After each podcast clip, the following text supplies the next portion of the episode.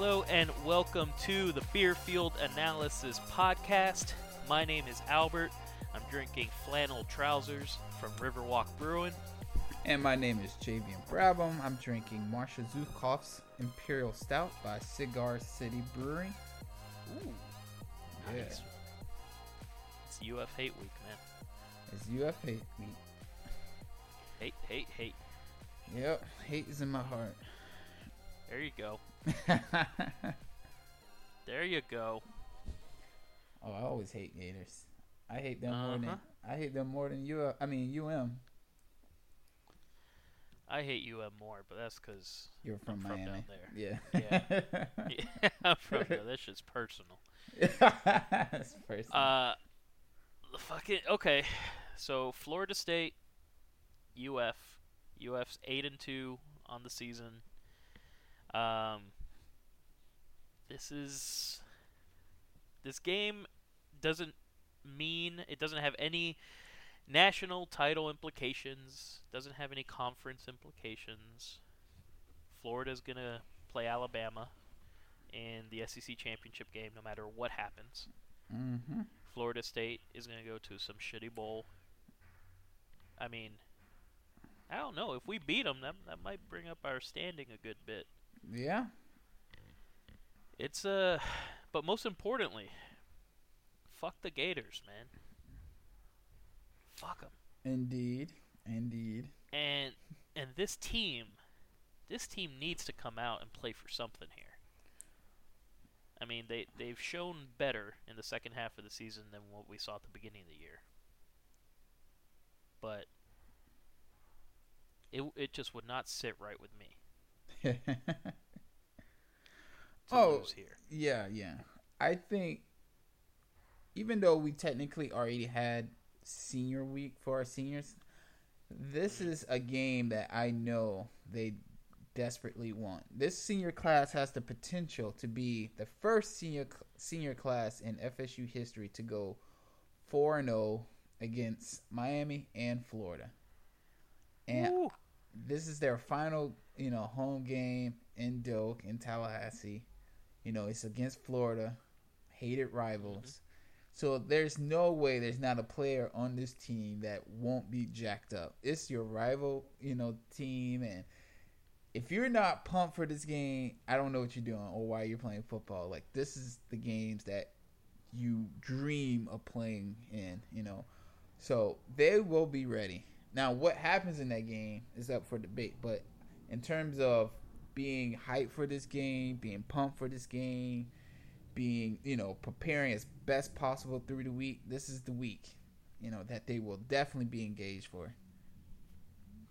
This is, you know, it's funny. This game, Coach McElwain aside, this is his second year at UF, right? Yes. That being aside, I mean, it takes time for a team to transform, but this is still very much a Muschamp like UF team. I mean, you know, according to football, uh, football outsiders or uh, was it Bill Connelly's S and P ratings? Mm-hmm. The Gators have the number three defense in the country this year. I mean, it's they still have an elite defense, and their offense, 88, and so they still have a shit offense. I mean, this is this is essentially what we've seen the last couple of years, anyways. And on the other side of that, the S&P ratings have us at Florida State with the number 5 offense in the country and the number 30 mm, 31 defense, Well, can, can which I- is yeah, go ahead. Well, let me say this. In terms of rankings of offense and defenses, I really think I honestly I've watched them play a few games this year, and I don't think that defense is elite. Like the best offense they have gone against was Tennessee, hmm And, and Tennessee put 30 some up on them, right? 28, but close enough.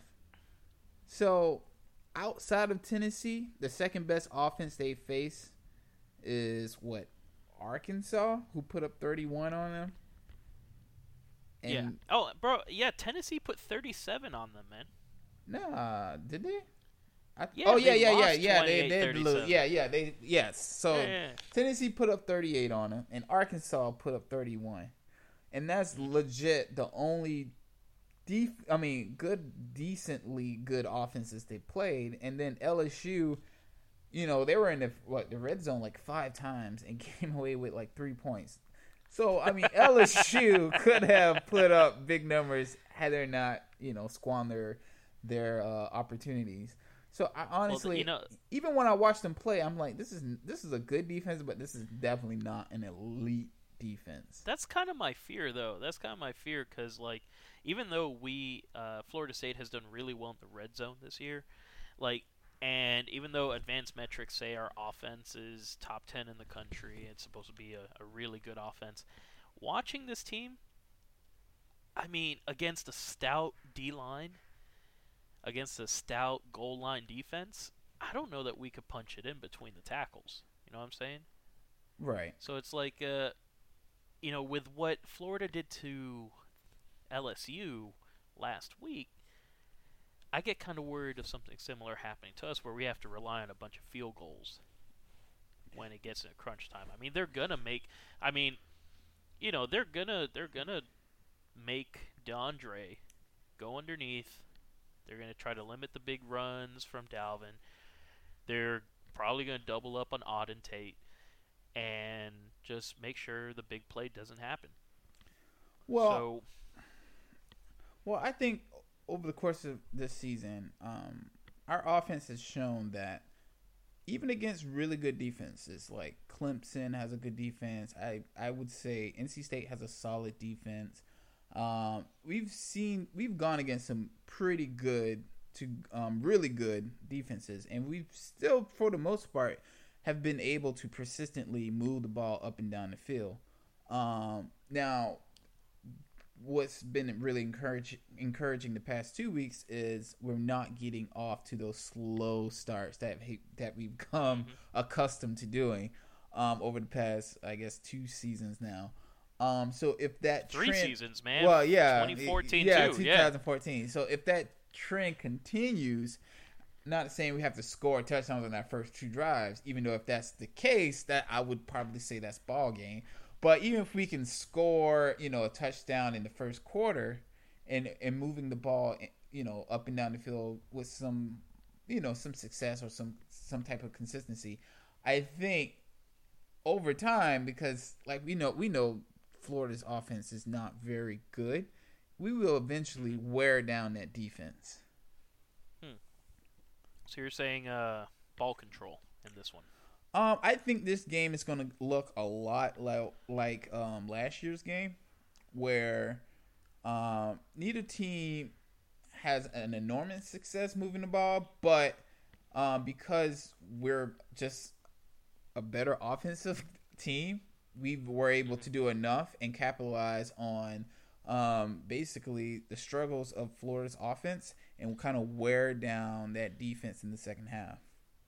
Um, so You know, I, for I- me, for me, I look at this and you know, without like, you, you know, I like my advanced metrics plenty, and I did say Florida's defense is number three. They're actually number five. Um, but what I see is when Florida State has the ball, we're going to be, which ha- Florida State has a number five offense, and Florida has a number five defense. And I, I mean, from the eye test, I don't, you know, you were saying I don't think this, this Florida defense is elite. I don't think the Florida State offense is. It's never felt like the number five offense in the country. I mean, they they do really well. They're efficient, but I'm going on a you know just from watching it doesn't feel this feels like the 2012 offense where on paper they were amazing, but you just knew like you know things weren't. It just never felt the right way. So I think what what we're gonna see is when Florida State has the ball, this game's gonna be awesome. There's gonna be some big plays from the defense from Florida. There's gonna be some big offensive plays. This shit's gonna look awesome.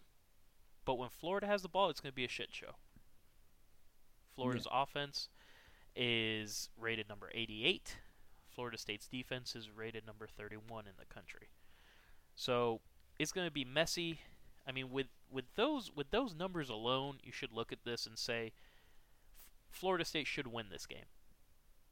You Mhm. should. Uh, but this season has taught us, you know, fucking fuck should. I mean, these guys, uh, I don't know about this year's team, man. I thought these guys had learned plenty from 2015, and they've been looking better recently. They definitely, it took them fucking eight, nine weeks to wake up, but they seem to actually be trying out there. You know what I'm saying? It's like they, they, this malaise infected the team for the first half of the season. This, hey everyone, look at my recruiting ranking. Ain't that shit beautiful? Look at that. I'm gonna be in the NFL in two years. I won't be a first round pick. Not that I can't. It's cause, eh. Oh, that means I gotta kind of try. Fuck that. I'm not gonna try. I'll be a late second rounder. I'll still be a millionaire. Fuck all y'all. But with this, the the light switch kind of has flipped for this team. Whatever motivation issues they had at the beginning of the year, I won't say have been completely fixed, but this team seems to really want to go out there and win the game now. So if the numbers are telling us, if the if if the metrics are saying like, look, Florida State should be winning this, and the way the team has looked has been, a, we should be winning this. You know, now we start looking at the play on the field, kind of the feel that we have for these squads. Uh, Florida comes off playing an LSU game they did not want to play. They they wanted nothing to do with that ball game. They were being total bitches about the whole thing. And fun enough, where where they usually play a cupcake and can coast and relax, they actually had to play a solid opponent in And a- LSU. and a game that mattered for them. Uh huh. So they come off that, going into a game that doesn't really matter for their season. And that's what this looks like to me. Is this is the best chance they've had to beat us since 2012, right? Mm, So on, okay. So if this is the best chance they have, you know, within them they got to be thinking like, you know, this is gonna be our shot. But at the same time, they just come off an emotional, shitty game with Alabama staring down the, you know, with Alabama waiting for them in Atlanta. Is this their trap game? Is this Florida's trap game? no, no, I don't think so. Watch. Hey, Here- watch. here- watch. They're gonna come out and not give a shit. Here- here- here's here's why this is not a trap game for them. They've lost to us what three years in a row now, or Uh-huh. something like that. Yeah. They want to beat us. There is no doubt in my mind that Florida wants to come in here and beat us. And Doak under the lights. Because at the end of the day, they know they they secretly know in their hearts they're not beating Alabama next week. So- they know, they know that. We all they know feel it in their. They They, feel feel it. it in their plums. Yes. Uh, they ain't gonna happen. That Ain't gonna happen. up. so they know this is the game they need to win. They don't want to go down. You know, this would be the seniors on their team have never beaten Florida State. As weird as that sound, but they have never beaten Florida State. And Jim McElwain, obviously, this is his second year. He also hasn't beaten Florida State yet. And he wants to take over the state. He wants to be the new Jimbo when Jimbo took over for Florida State. So mm-hmm. this game has a there's a lot at stake in terms of recruiting, bragging rights, Man, all he those could stuff. be no Jimbo. He's another Oh, oh, I agree. I agree. I'm just saying what he is thinking. this is what he's thinking. Uh, so they want this game. Like I said, if this if this was like a nooner, maybe something like that, eh, maybe. But this is under the lights. This is prime time. It's going to be a packed house. Um, so they want this game. They definitely want this game. They they will be ready. This is going to be a slugfest, I think. Yeah. Yeah. Uh, yeah, I think, like I said, when we got the ball, you're gonna see the best parts of the game. our best versus their best. Boom. When they have the ball, it's gonna be sloppy as fuck. It's uh, it's gonna get messy, and that's gonna deal with you know our strength versus their strength, our weakness versus their weakness, and just like just like I felt last year, our weakness is not as weak as theirs. Um, our strength is on par with theirs, and that's it. I mean, that's you should be winning this game. Um, it's a rivalry. We are playing. All that's left for us in the season is pride. Right. That's all we have. To me, this is a game where if we take care of business, I think we can easily win by at least a two two possessions. But the one thing that we just can't really know is that will keep this game close is losing the turnover um, margin and special teams. Those are the two fears I have about this game, but you just don't know until it happens, you know? Um, hmm does Aguayo make the kicks he's supposed to kick? I mean, supposed to make. Make the kicks he's supposed to make. Um, do we give up a big return in the punting game? Um, you know, does Francois throw an unfortunate pick? Granted, he's been really good about that this year. Um, does Dalvin Cook He put- floats them down the middle. I mean, Yeah, like they're yeah, gonna be yeah. ball hawking. I mean, right, they- right. He hasn't he hasn't thrown a ton of picks. Um, so it's to me it's about turnovers and special teams. I think that's what this game. If if we do our jobs, you know, win the turnover battle, or at very least, you know, it's an even turnover ba- battle. Um, if we do what we're supposed to do in, in um, the special team game, you know, make the kicks you're supposed to make, cover the punts, cover kick returns, do your job, make them drive the full field, you know, 80 yards at least every possession, then we win the game. And there's no doubt in my mind. But if we don't do those two things, we can be sitting in the fourth quarter, you know, shaking, a little nervous. Mhm. So, yeah. So when you come to evenly matched teams, um, you know, you're talking about like predictive, like before the game, you're gonna say something like, if you think it's gonna end up with a one-score game, which I, I actually think it will be a one-score game. Across time, across every program, everything reverts to the mean. Everything goes to the middle, meaning everyone's got a 500 record uh, in one-score games Mm-hmm. and that's because just the way the stats work out, it's something like in one score games, the team that has the final possession will win that game more than 80% of the time. So, if you got the ball the last, you, you will usually score and win. And that's just how football has worked for a long time. Now, the Gators are 2 and 0 in one score games, and Florida State is 2 and 2. Now, football season isn't long enough for everyone to revert to the mean. So, you know, your sample size isn't that high. But we're already at the 500. We've already had four games where we've seen this from both sides, and they've only tasted victory in the one score games. And, and you know, I kind of make fun of people for doing the soft factors thing. Mm-hmm. Um, I don't want to say we're going to win this based on soft factors alone, because we should win based on hard data, based Right. on the metrics. Right. But when, so past that, past that part of it, when we get to, you know, ancillary sub the, the soft factors of the whole thing, you know, I really think what these guys are playing for is very different, and I think it's going to play. I think it will play a role in the game.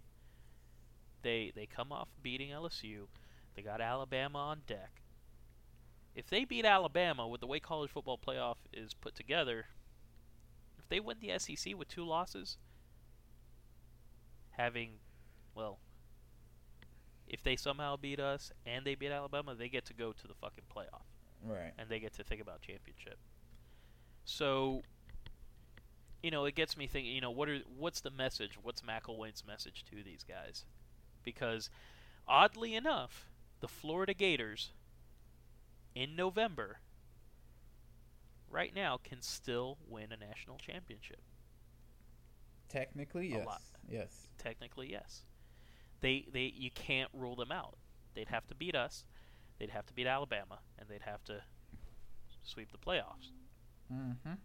So for us, it's just pure pride, pride and spoiler, right? Right. And I'm curious to see how this team takes that. Because against Clemson, they played with pride. Yeah. They really did. And against Syracuse last week, our guys played with pride. yeah. Because I was really curious to see against Syracuse, are our guys just going to lay down and just kind of go through the motions here and think this is like just practice? Yeah, even with eh, Boston because College. it doesn't matter. Mm-hmm. But our guys played hard. They didn't they they didn't fuck around too much. They went out there and they fucking won and they won handedly, you know. Hmm. So it'll be interesting to see how that plays out. I mean, it's an eight o'clock game, like you said. It's under the lights. The nation's eyes will be on both teams. I don't know how you can show up flat to a game like this, but both sides have a lot on the mental side uh, there's a lot of mental aspects they have to account for. With Florida, it's managing expectations, taking care of business, fueling the fucking hatred of the rivalry, and having to come to terms with not having defeated us in three, four seasons. All right. And then with our guys, it's fueling that burning hatred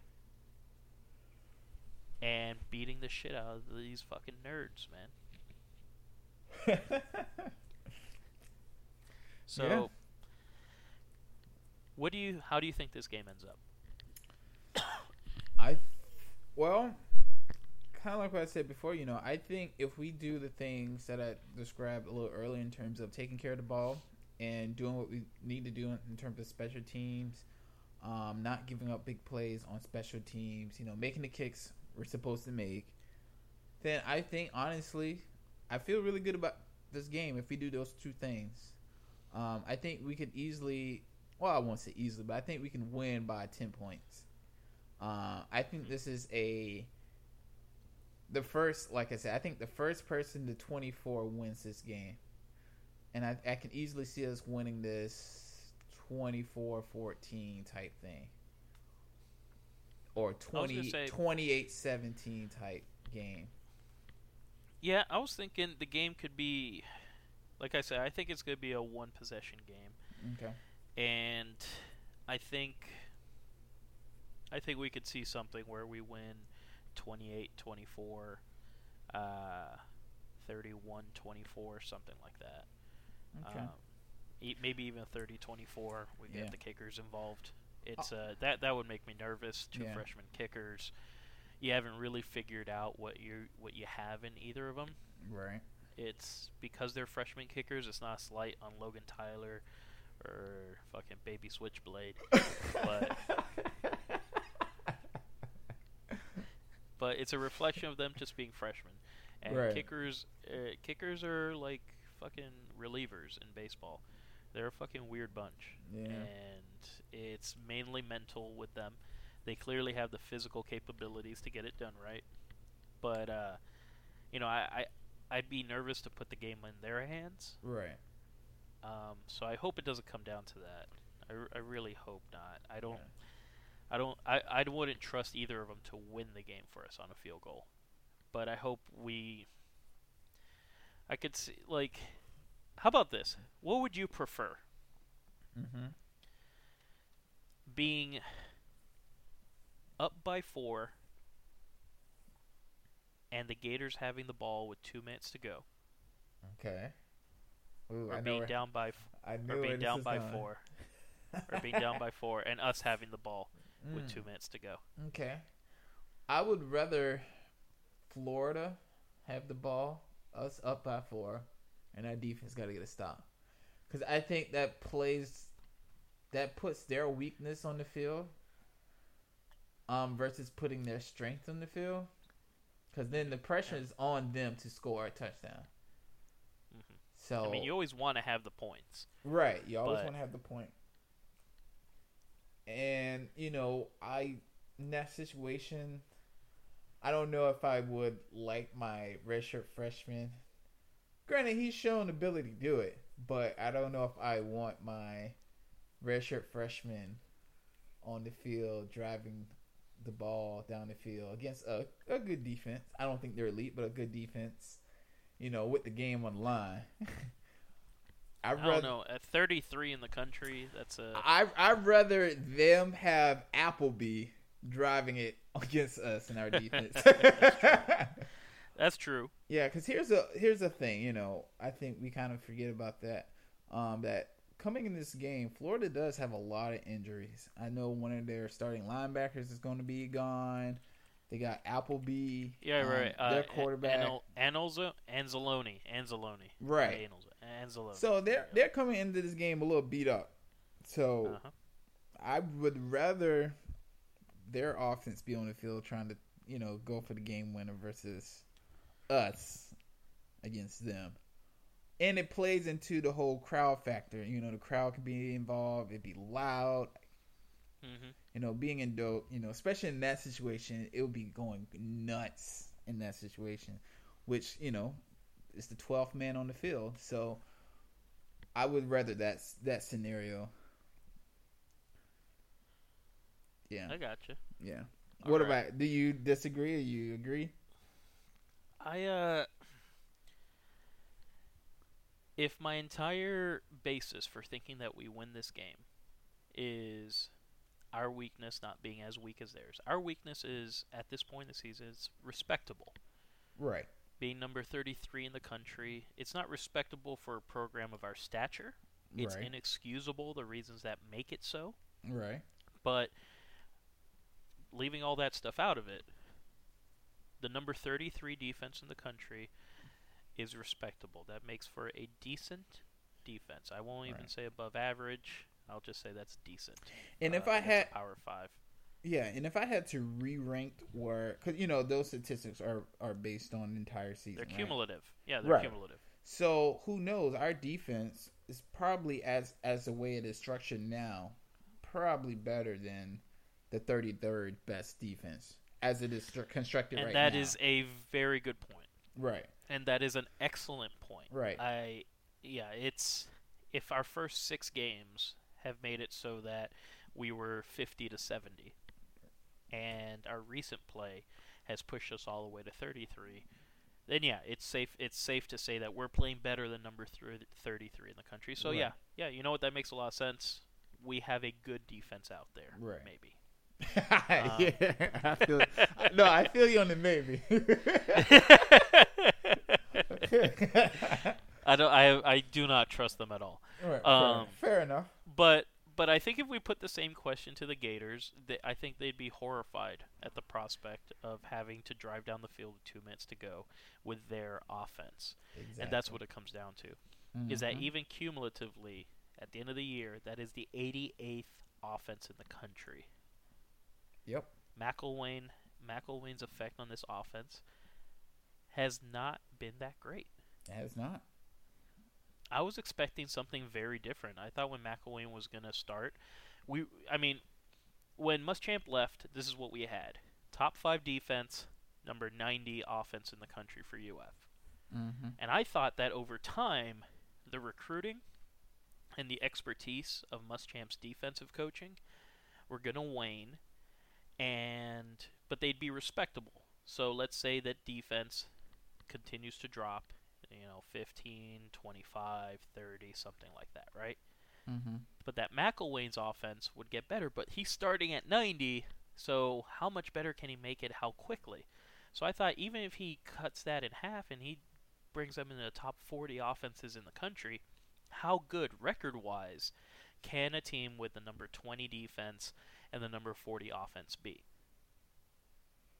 And you know, that hasn't happened. They've actually maintained their level of play to a certain extent with that defense, but they have not improved offensively as far as the stats show. So, with that being said, I mean, they look better than Muschamp's offenses. They definitely do. Right. They're not starting Treon at quarterback. So, right. I think even. I, well, if we're let's project for a second in terms of Florida. I think the next problem McElwain is going to run into is now that talent, at least especially defensively, that um, the previous coach. What? Uh, I just Lord, I just forgot his name. Muschamp. Muschamp. Yes. Yeah. the, that Boom, talent that Coach Boom, Coach motherfucker. Boo. uh, with all the talent that Muschamp accumulated over his time at Florida, especially on defense, I think, and we're kind of seeing it now. That talent, a lot of that talent is leaving for the NFL, graduating, et cetera, et cetera. He's not replacing that defensive talent with other elite recruits. If you look at, you know, a lot of their recruiting rankings based on last year, currently now, and projecting for the future, that talent is dwindling away. It's, it's slowly dropping off, and he's Yeah. not he's not recruiting at the same level that Muschamp is, Exactly. And that's going to create a whole another set of problems for him down the road. Exactly. No, that's a, that, and that's you know I was thinking that was going to happen. It just hasn't happened as fast as I thought it would be. But exactly, he's recruiting like Al Golden was recruiting, and uh, well, you know what? I said I figured Florida under McElwain would end up with, let's say, in the short term would end up with say a number 20 defense and then a number 40 offense. So, what does a team look like? What teams out there are around that? And I have a team right here for you. Number 18 defense in the country. Number 43 offense. An ACC team. Their record is 7 and 4. Ooh, Who are they? Wake Forest. No, they're not. seven Miami. Miami. Miami. Ah, there it is. They're recruiting at a level similar to Miami. Mm. I think that they're going to settle at a place similar to Miami, ranking wise, uh, with their offense and defense split.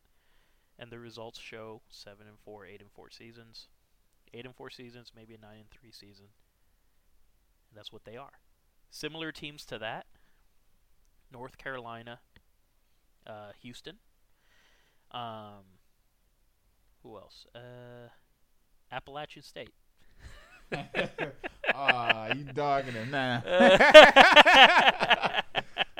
well, what would you rather have? Number 88 offense and number 5 defense, Mhm. or the number 48 offense and the number 20 defense? Well, we saw we saw what you know number five offense. I mean number five defense and the eighty something offense gets you. It gets you four and eight. So, I mean, So what you're saying is that Florida wishes they were Appalachia State right now. well, they might wish they they're they're they're Miami or similar or North Carolina. North Carolina, maybe. Because they aren't too far apart. No, they're not. Appalachia State is 48 and 20. 48 uh, ranked offense, number 20 ranked defense. Yeah, yeah. So- They- they're not as bad as that. I mean, come on. That's Now, just so you know, just so you know, these stats, these metrics are adjusted to the opponent as well. oh okay. So this isn't raw numbers.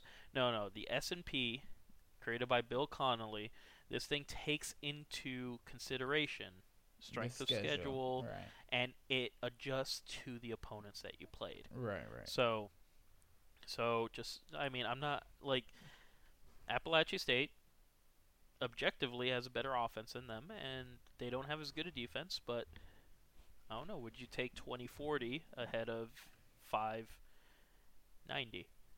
Yeah. And the reason that I bring up that 590 again is because that was the deal with Muschamp, and that's why they wanted to bring in an offensive-minded coach in McElwain Mhm. because having the the best defense in the league and a dirt poor, a fucking awful offense makes for sloppy, hard to watch football. It's it's not fun. It's not fun watching your elite defense have to be out there the whole game and the first half they look amazing, but because they're out there the whole game, by the end of it they look like shit and watching your offense go out there and step on their dicks every time they snap the ball. So, so that's why they brought in McElwain. But so far, and you know, to be fair, it's only the second. It's only a second season. But to be fair, uh, yeah, the metrics haven't shown any substantial change because they were essentially the same thing under Muschamp. Mm-hmm.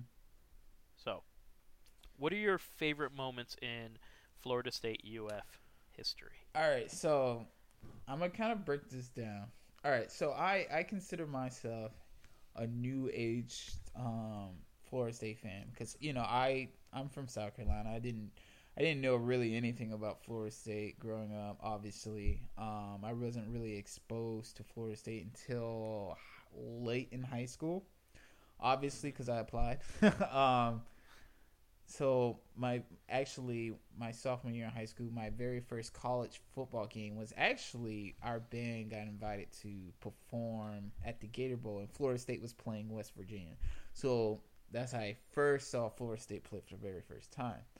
So I, so my favorite moments are going to be based on the Florida games in which I will experience personally, or I since I've been a fan. So that's kind of a, a fairly narrow window. All right, so my I kind of have two moments. I'm still debating, but I'm gonna say one of my favorite moments was 2010. I was in the stands, sitting in the student section, senior year. Florida, Florida had a what six game win streak over us, and 2010 was like Jimbo Fisher's first year, new age, new era, and it was like this is the year that we finally beat Florida. Urban Meyer's on the other sideline. So I'm sitting in the student section, and the game starts, and Florida scores a touchdown after we get a field goal, and it's like, oh, here we go again. Everyone had that same feeling in the stands. You can sense it. But after that, we go on a run and completely shut Florida down, and we're up 31 to seven. And we're it's late in the fourth quarter. Everyone's celebrating you know, the game's over, fireworks are going off, people are staying in the stands celebrating. People rip off the uh, benches out of the stadium and we like throw it down on the field. So that's one of my favorite Florida State, Florida moments when we end the streak in 2010. And being there in that environment was like one of the, my favorite experience from being an undergrad at FSU. Um, now, my second favorite moment. This is probably one of my. Now that I think about, it, it's probably one of my favorite moments of all time. Is 2013 Florida State versus Florida. I know what this is. so I know what this is. so I I don't remember. It might have been the. I'm pretty sure it was the fourth quarter or late in the third quarter. Jameis Winston. Well, let me let me before I tell you what happened. So as we know, um, Florida, for some reason, has got the nickname of DBU, you know, University for Defensive yeah, Backs, yeah. even though that's BS. But anyway, so keep that in mind. So back to the fourth quarter of the 2013 game. Jameis Winston throws a bomb. I don't remember. It might have been like 30, 30, 40 yard touch, uh, oh, not touchdown, but pass to Kelvin Benjamin as he runs past Purifoy. Benjamin catches the ball over shoulder, falls. He gets up, not all the way up, but he gets on one knee and looks dead at Purifoy with this just this straight face. Complete silence, just looks at him. Then he gets up and drops the ball. It's like get the, get the hell out of here, son. Like I lived for that moment. That was like one of my favorite moments. I mean, Kevin Benjamin basically bitched their DBs the entire game, but that moment was just like icing on the remember, cake. He when he does that, he already has two touchdowns. I yes, think, in that Ex- game, Yes, and he already had that one touchdown in the second quarter where he broke every tackle.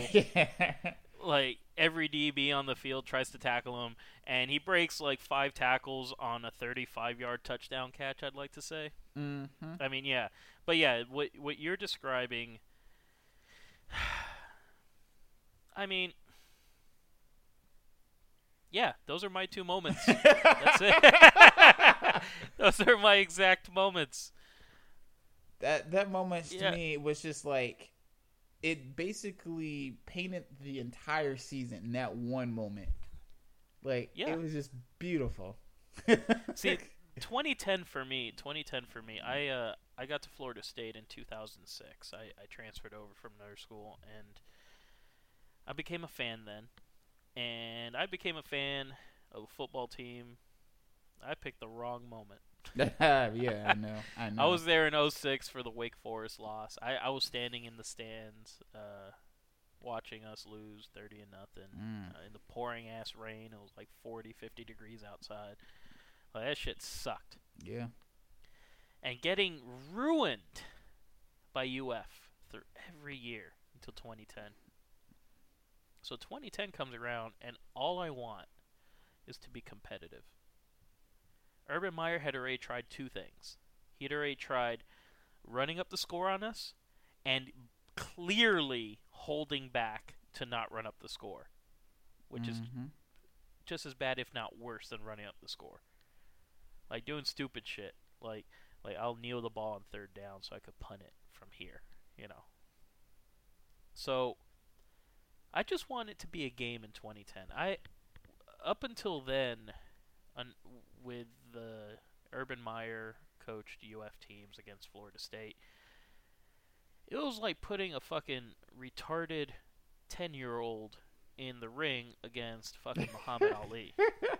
wow. Like that shit was just like ugly to watch. Like we had no chance at ever doing anything against these guys. So all I wanted when all I wanted was like you know, maybe not a heavyweight fight, but you know, one of those fights that lead up to the heavyweight fight. So it's like so you know, it's Muhammad Ali before he is the champ. You know, where he actually gets tested. He has to go nine, ten rounds, and then maybe he gets a knockout in the eleventh or some shit. But you know, something like that. I just want to be competitive. And then we beat them, and not only beat them, but we steal their souls. Mhm. Not only that, but Eddie Gran is on I, the sideline, I was going to reference that. and he looks at Jimbo, and he goes, "Look at the scoreboard. You made their asses quit." Say he quit. quit. And sure as shit, a couple weeks later, Urban Meyer has a fake heart attack, And he has a- literally quit. and then he literally fucking quit. And that's beautiful, man. That you know that that for me was like that 2010 UF game was the first time as a Florida State fan that I was like, wow, like I am proud of this team. Up Mhm. until then, like I was a fan, I was a hardcore fan, but I fucking hated them. I was like, fuck these guys, god damn it. But Mhm. 2010, man, that shit comes about, and it's like, look at that. Yeah. We're competing Yep. and we're winning. Holy shit! And then uh, later that night, Maryland beats NC State, and we go to the ACC championship game. It was a perfect night. That was a great night. hmm Yep. So, so yeah, and then that that, and you know, I'm I'm I'm not, I would not be considered a fan under any, under any definition of the word of Kelvin Benjamin. But his performance against UF in 2013 makes up for any slight that he had up to that point. I'm gonna remember that. I remember you said that. All right. All right. you get Compy on the line. I want you to Mhm. call him, uh, talk to him. hey, this is recorded. We got you on tape. Pop in the tapes. Y'all are gonna bring this shit up till the day I die. Y'all are gonna Yeah. be like, hey, remember that time you actually gave Kelvin Benjamin credit? Yeah. You said all you was forgiven. Yeah.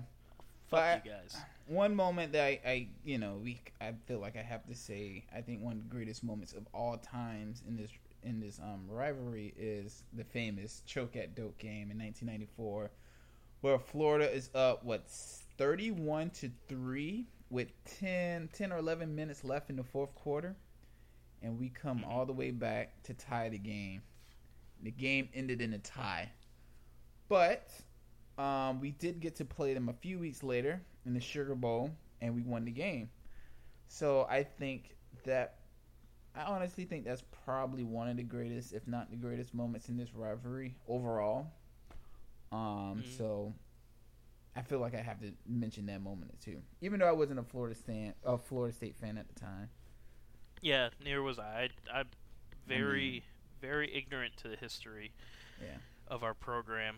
Um, So uh, yeah, I never got to see those games. I was not a college football fan in 1994. Yeah, But- neither were I. But let's uh let's fucking make history on Saturday. yeah. Um, so besides that, how's your beer, Javen? My beer, my beer is Yeah. good, man. It's Yeah? very good. hmm So, I um I went to Brass Tap here in Tallahassee over the weekend on Saturday. It was after the game. I was like, "Ah, I want to grab a beer. Um, so I went there.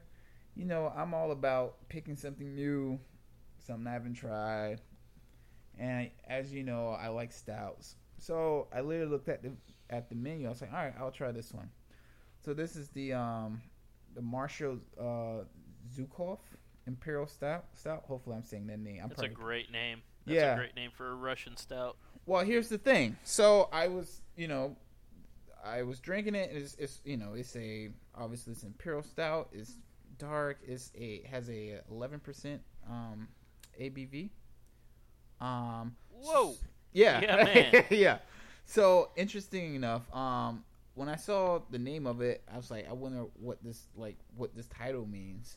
So uh, two days ago, I was watching this documentary by um, Oliver Stone on Netflix, and and they said the name of the beer that I was drinking, Marshall Zunikov. He was Uh, Georgy Zhukov. Yes. He, uh, he was He the was, uh, right- mastermind behind the Soviet counterattack in 1942. Yes. Well, y- yes, 40, 43, 44. Um, so he was basically in charge of pushing the Nazis out of Russia as they were literally miles away from Moscow. It was the last, the last effort to keep um, Russia afloat, keep Russia a country essentially, because they failed. They were on, basically on the doorsteps of Moscow. Um, so he's in Russia. He's seen as this um, great figure, obviously. Um, so this beer is named after him. Um, You know, they still have they still have outside of Moscow. They still have the tank traps that were built erected when the Germans were just on the outskirts of Moscow. really, I did not know that. Yeah, yeah. If you go to if you go Russia these days, you go to Moscow. They they're called hedgehogs. Ah, three- okay, okay. Three steel I beams, two of them in a, at a right angle, another one going along the spine of it. Those are those are tank traps. You call them hedgehogs. They still got them out there. They still got a few hanging out as a monument, and to show this is how far the Germans got. Mm-hmm. Yeah, yeah. Georgy Zhukov. That, was, that, that guy was one of those great men in history. So you're watching Oliver Stone's Untold History, huh? I am. I'm currently watching it now. I just finished the chapter eight, I believe. Ronald Reagan. Oh, okay. and- You're ahead of me. You're ahead of me. I Okay. just, I just started watching it. Yeah, yeah. Oh yeah, it's really that's a good. great show, Yeah, yeah. it's really good. You, That is a great show. yeah. We're giving history lessons today, folks. Yeah, right? um, so yeah, so this beer, um, it's a Russian Imperial style. Um, like I said, it's eleven percent IB, IB. I'm sorry, ABV. Um, and it's obviously it's, it's a very dark, um, chocolate espresso. Um, a hint of blackstrap molasses. at least that's what I read Whoa. about it. Yeah, I know. Um, uh, so it's an excellent beer. Um, I think it's they brew it over the summer. It's available over summer, but they like for it to kind of season for a few months. So now it's a time where it's like at its most ripe. Um, so Cigar City Brewery, I think most people know that's in, I believe, what, Tampa, Florida. Um, so it's one of the larger um, brewing companies in the state of Florida. Um, and yeah, so this is a beer I definitely enjoy. I definitely like. You know, I'm all about the imperial stouts, so stouts. So it's full of fa- flavor. I mean, it base it hits you as soon as you take a sip. The flavor hits you instantly. Um, so yeah, definitely so what would you it. give that? What would you give that beer? Ooh, I would give this. Hmm.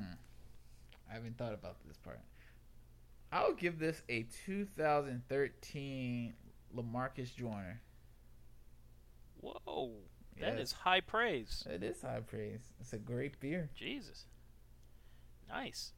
Well, I'm drinking uh, flannel trousers from Riverwalk Brewing Company, uh, and this is an English style strong ale, Hmm. um, which is an awesome name for a style of beer. It is an actual style. Um, and Riverwalk Brewing Company is by me. It's in uh, Newburyport, Massachusetts. Uh, so a really nice, uh, nice area. Um, it's a small brewery.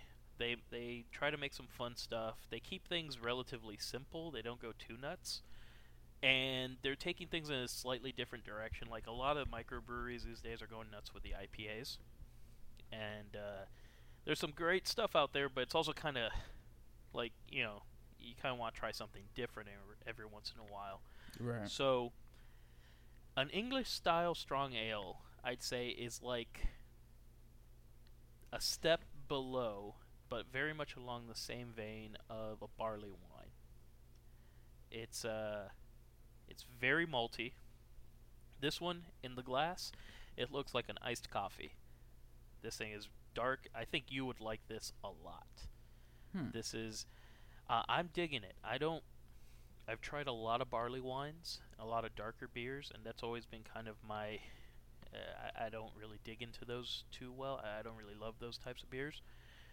But this one, and I really like this about some microbreweries. This is an approachable style. This is not working at the extremes.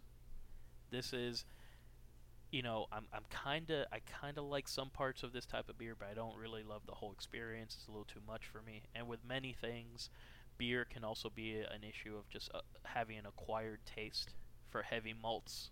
Mm-hmm. And this one, a lot of chocolatiness, caramel, that kind of a stuff.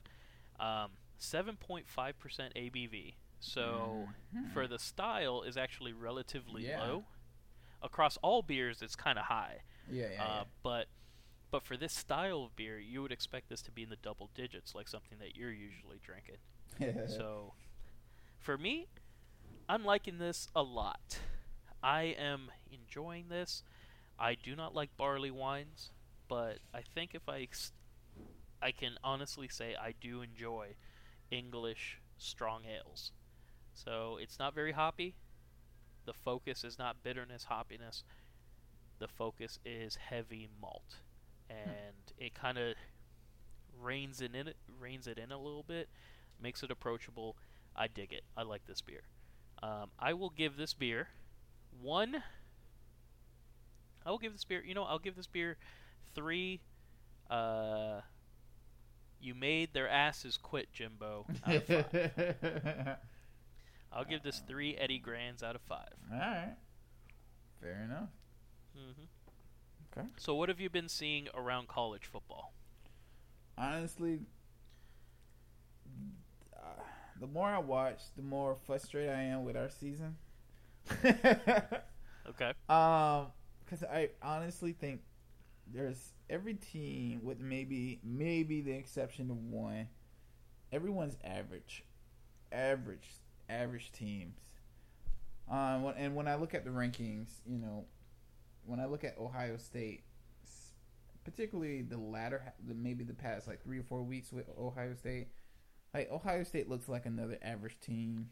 Michigan, to me, is a very average team that has who's had the fortune of, of playing a extremely, extremely favorable schedule. Um, Clemson, we should have beaten Clemson. Um, Washington, I'm not a believer in Washington. I think they're average. Wisconsin, Penn State, same thing. Colorado, I think we could beat Colorado easily.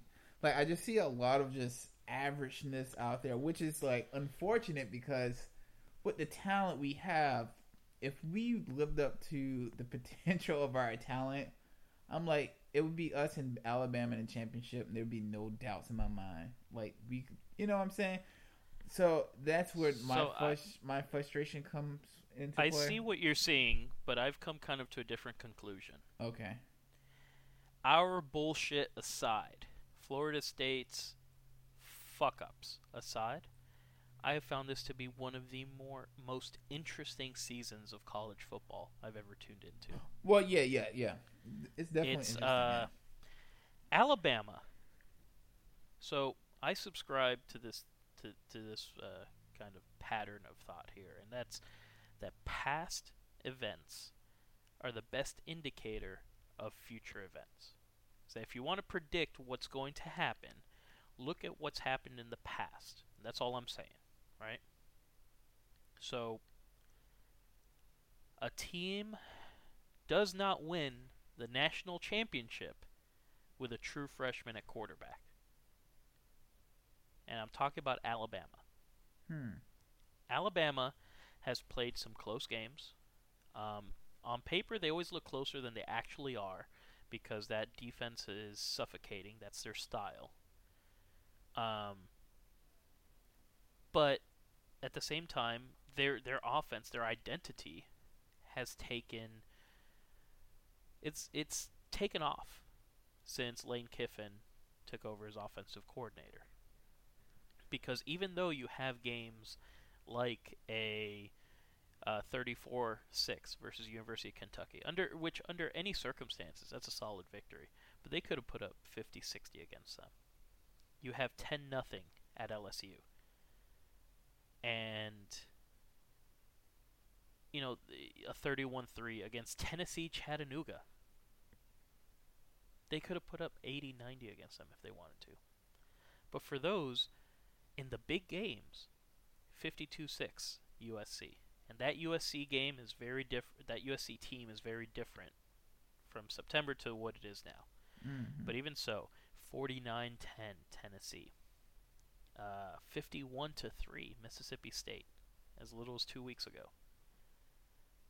They have potential to not only have that suffocating defense that we've seen in the past, but now that offense is actually has grown beyond just having a game manager in control. But at the end of the day, that quarterback is a true freshman. And I'm not saying it's impossible for Alabama to win the championship. I just think it's highly unlikely. Hmm. So, when I look at the college uh, football playoff top 25, I mean, I agree. I see a lot of teams that are kind of all over the place here. It's uh, it's it's interesting though that we have Washington, Wisconsin, and Colorado and Oklahoma State. Those are all in the top 10. That's awesome. It's to my severe disappointment that Penn State is number 7 in the country. Uh, I still think they should not have a football team. But this season has been really interesting, man. Fucking Colorado's 9 and 2. That's Mhm. awesome. Washington lost to USC, but they're still number five. Wisconsin is right there at nine and two. I mean, Wisconsin, and you mentioned Ohio State looking average. Bro, Wisconsin might win the Big Ten They could. because whoever wins the game, uh, or was it the, uh, on on Saturday, Ohio Hmm. State Michigan, has to face off against Wisconsin in the Big Ten championship. And Wisconsin can win. And if Wisconsin wins with two losses, they win the Big Ten. They're in. And I don't give a shit, man. If if you don't win that conference, you're not in. That's it. Hmm. That is it. So, uh, I mean, looking around football, I think it's interesting that Clemson, even with a recent loss, is still number four. They're in. Um, I think that's really. I think I actually think that's kind of cool for the committee to excuse a loss, even a late season one, because they're willing to overlook earlier mid-season losses in the past. So, I think this playoff. I think this is the year. I think this is the year for a team outside. Well, I think not so much that, but I think this is the year for someone outside the Blue Bloods Mm-hmm. to win it all. Fair enough. And I'm talking about Washington and Wisconsin. Even with an outside chance at Oklahoma, well, Oklahoma State. Colorado, if they beat Washington in the Pac 12 championship, Wait, is Colorado and Pac? Hmm. Colorado and and Washington. They're in uh separate. Yeah, they're north and south, right? I think so. I'm not sure. Yeah, yeah, yeah. So the Pac-12 championship should end up being as long as as long as the results hold. It should be Washington and Colorado. Colorado might make it in. So this is as interesting a year. Like last year, I was all in on Iowa and Navy making it happen, right? last year, I so desperately wanted Iowa and Navy for the national championship game. Uh, it did happen. Everything crumbled in the last week of the season, but I really, really wanted that to happen, and I still, I still think we could get something really interesting here. Um, Alabama is clearly, uh, by far, they they look the best. Um, they've played great offense. They've played great defense. Sometimes they do both at the same time, but they've never failed to have one unit step up and win the game for them. Um, everyone else has had significant weaknesses, and I think that's really interesting because the biggest weakness amongst the top teams in the country is Alabama with the true freshman quarterback. Mm. And I think once we, I don't think it's a lock that Alabama beats Auburn. No. I don't see it. Um, and so when we look around, when we look around the country, games to watch. Um, today is, what's today? Wednesday, Yep. November twenty third. Okay. So, for some reason, LSU is playing Texas A and M tomorrow night. Okay. Um, wonderful. But Friday, games to watch Washington at Washington State. Washington State is not a gimme. Uh, Washington needs to come back uh, from that performance against USC and maintain their hopes at getting into the college football playoff, which I think would be awesome. Because Chris Petersen, he's the man. That is a great fucking coach. Any games you're looking out for? Um. Well, obviously the big one is Ohio State, um, Michigan. Um, you know, I think kind of like we have a potential for some chaos. I was, I, as you were talking, I was thinking, like, let's say Alabama, let's say they beat Auburn, right? Mm. And then they go an SEC championship game and they lose to Florida. A three loss Florida, of A course. three loss Florida, obviously. At which point, At which point and let's say, all right. So the Ohio State Michigan game, I'm assuming the loser most likely will be eliminated. Most likely, but Should let's be. say should be eliminated. right should be. All right. So the winner takes on Wisconsin. Let's say Wisconsin wins that game, which is you know could easily happen. So, So now we have one team in Wisconsin. Wisconsin. And let's say Clemson goes, which could very happen, very much happen, loses in the ACC championship game against, I'm assuming Virginia Tech. I think so. Yeah. All right. Then what happens? And let's say Washington loses to Colorado in the Pac 12, which could happen. So we, this thing could get very, very interesting after um, next week. We'll see what happens Yeah, this mean, weekend. But there this could be some chaos after Here, next here's week. someone. Here's someone that you should watch if you're free on Friday at 5 p.m. on ESPN two, out of Kalamazoo, Michigan, oh, here we go. oh, yeah. home okay. of the Broncos, home of uh, the Broncos, Waldo Stadium. My boy, PJ Fleck, head coach of Western Michigan, is looking to have an undefeated regular season. Hey, man, he's only like 34 years old. yeah, As a young dude, he might win it all. he might. He uh, beyond that, uh, yeah, Michigan, Ohio State.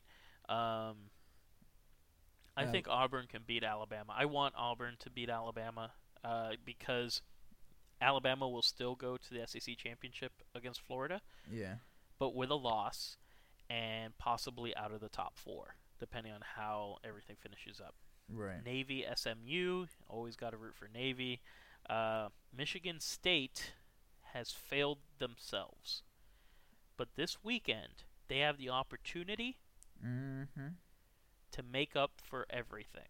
They almost did it last weekend. They almost did. Now they need to do it for real. Because the fate of the free world depends upon it. Michigan State is at Penn State. And Penn State cannot be allowed fuck all. Alright? They got to lose. Wisconsin's playing Minnesota. They should win that easily. Um, the big game, big game to watch out for. I'll have this on the second screen while we're playing. Is Utah at Colorado. There's something really cool about Colorado making it happen. I mean, once we entered the BCS era and recruiting turned into a big money business and became more scientific than art and gut feelings, and we got into the new the new century, the new millennium, teams that relied on national recruiting bases fell by the wayside. And I'm talking about specifically Colorado and Nebraska. Those teams both had precipitous falls. Those both those teams just free falled. And now both of them have had good years. And Colorado's had an excellent season. So, I would love to see something happen there where Colorado can actually make it into the college football playoff. I'd be so fucking happy. That'd be cool. Not to mention they have if not the best, amongst the best uniform in college football. Did you see what they wore on Saturday? I did not. That shit was sexy, man. Look it up. That Oh. shit. Ooh. Oh, they looked awesome. I'll check it out. Um, and then past that, it's us in Florida. There is the Mhm. potential for a lot of crazy shit to happen here.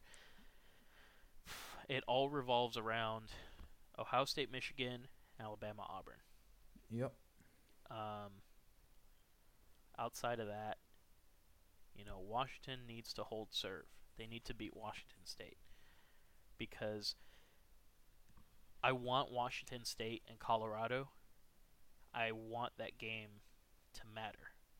And whoever wins should be in the college football playoff. And I've generally been one to say Pac 12 football ain't shit unless it's USC having a fucking run.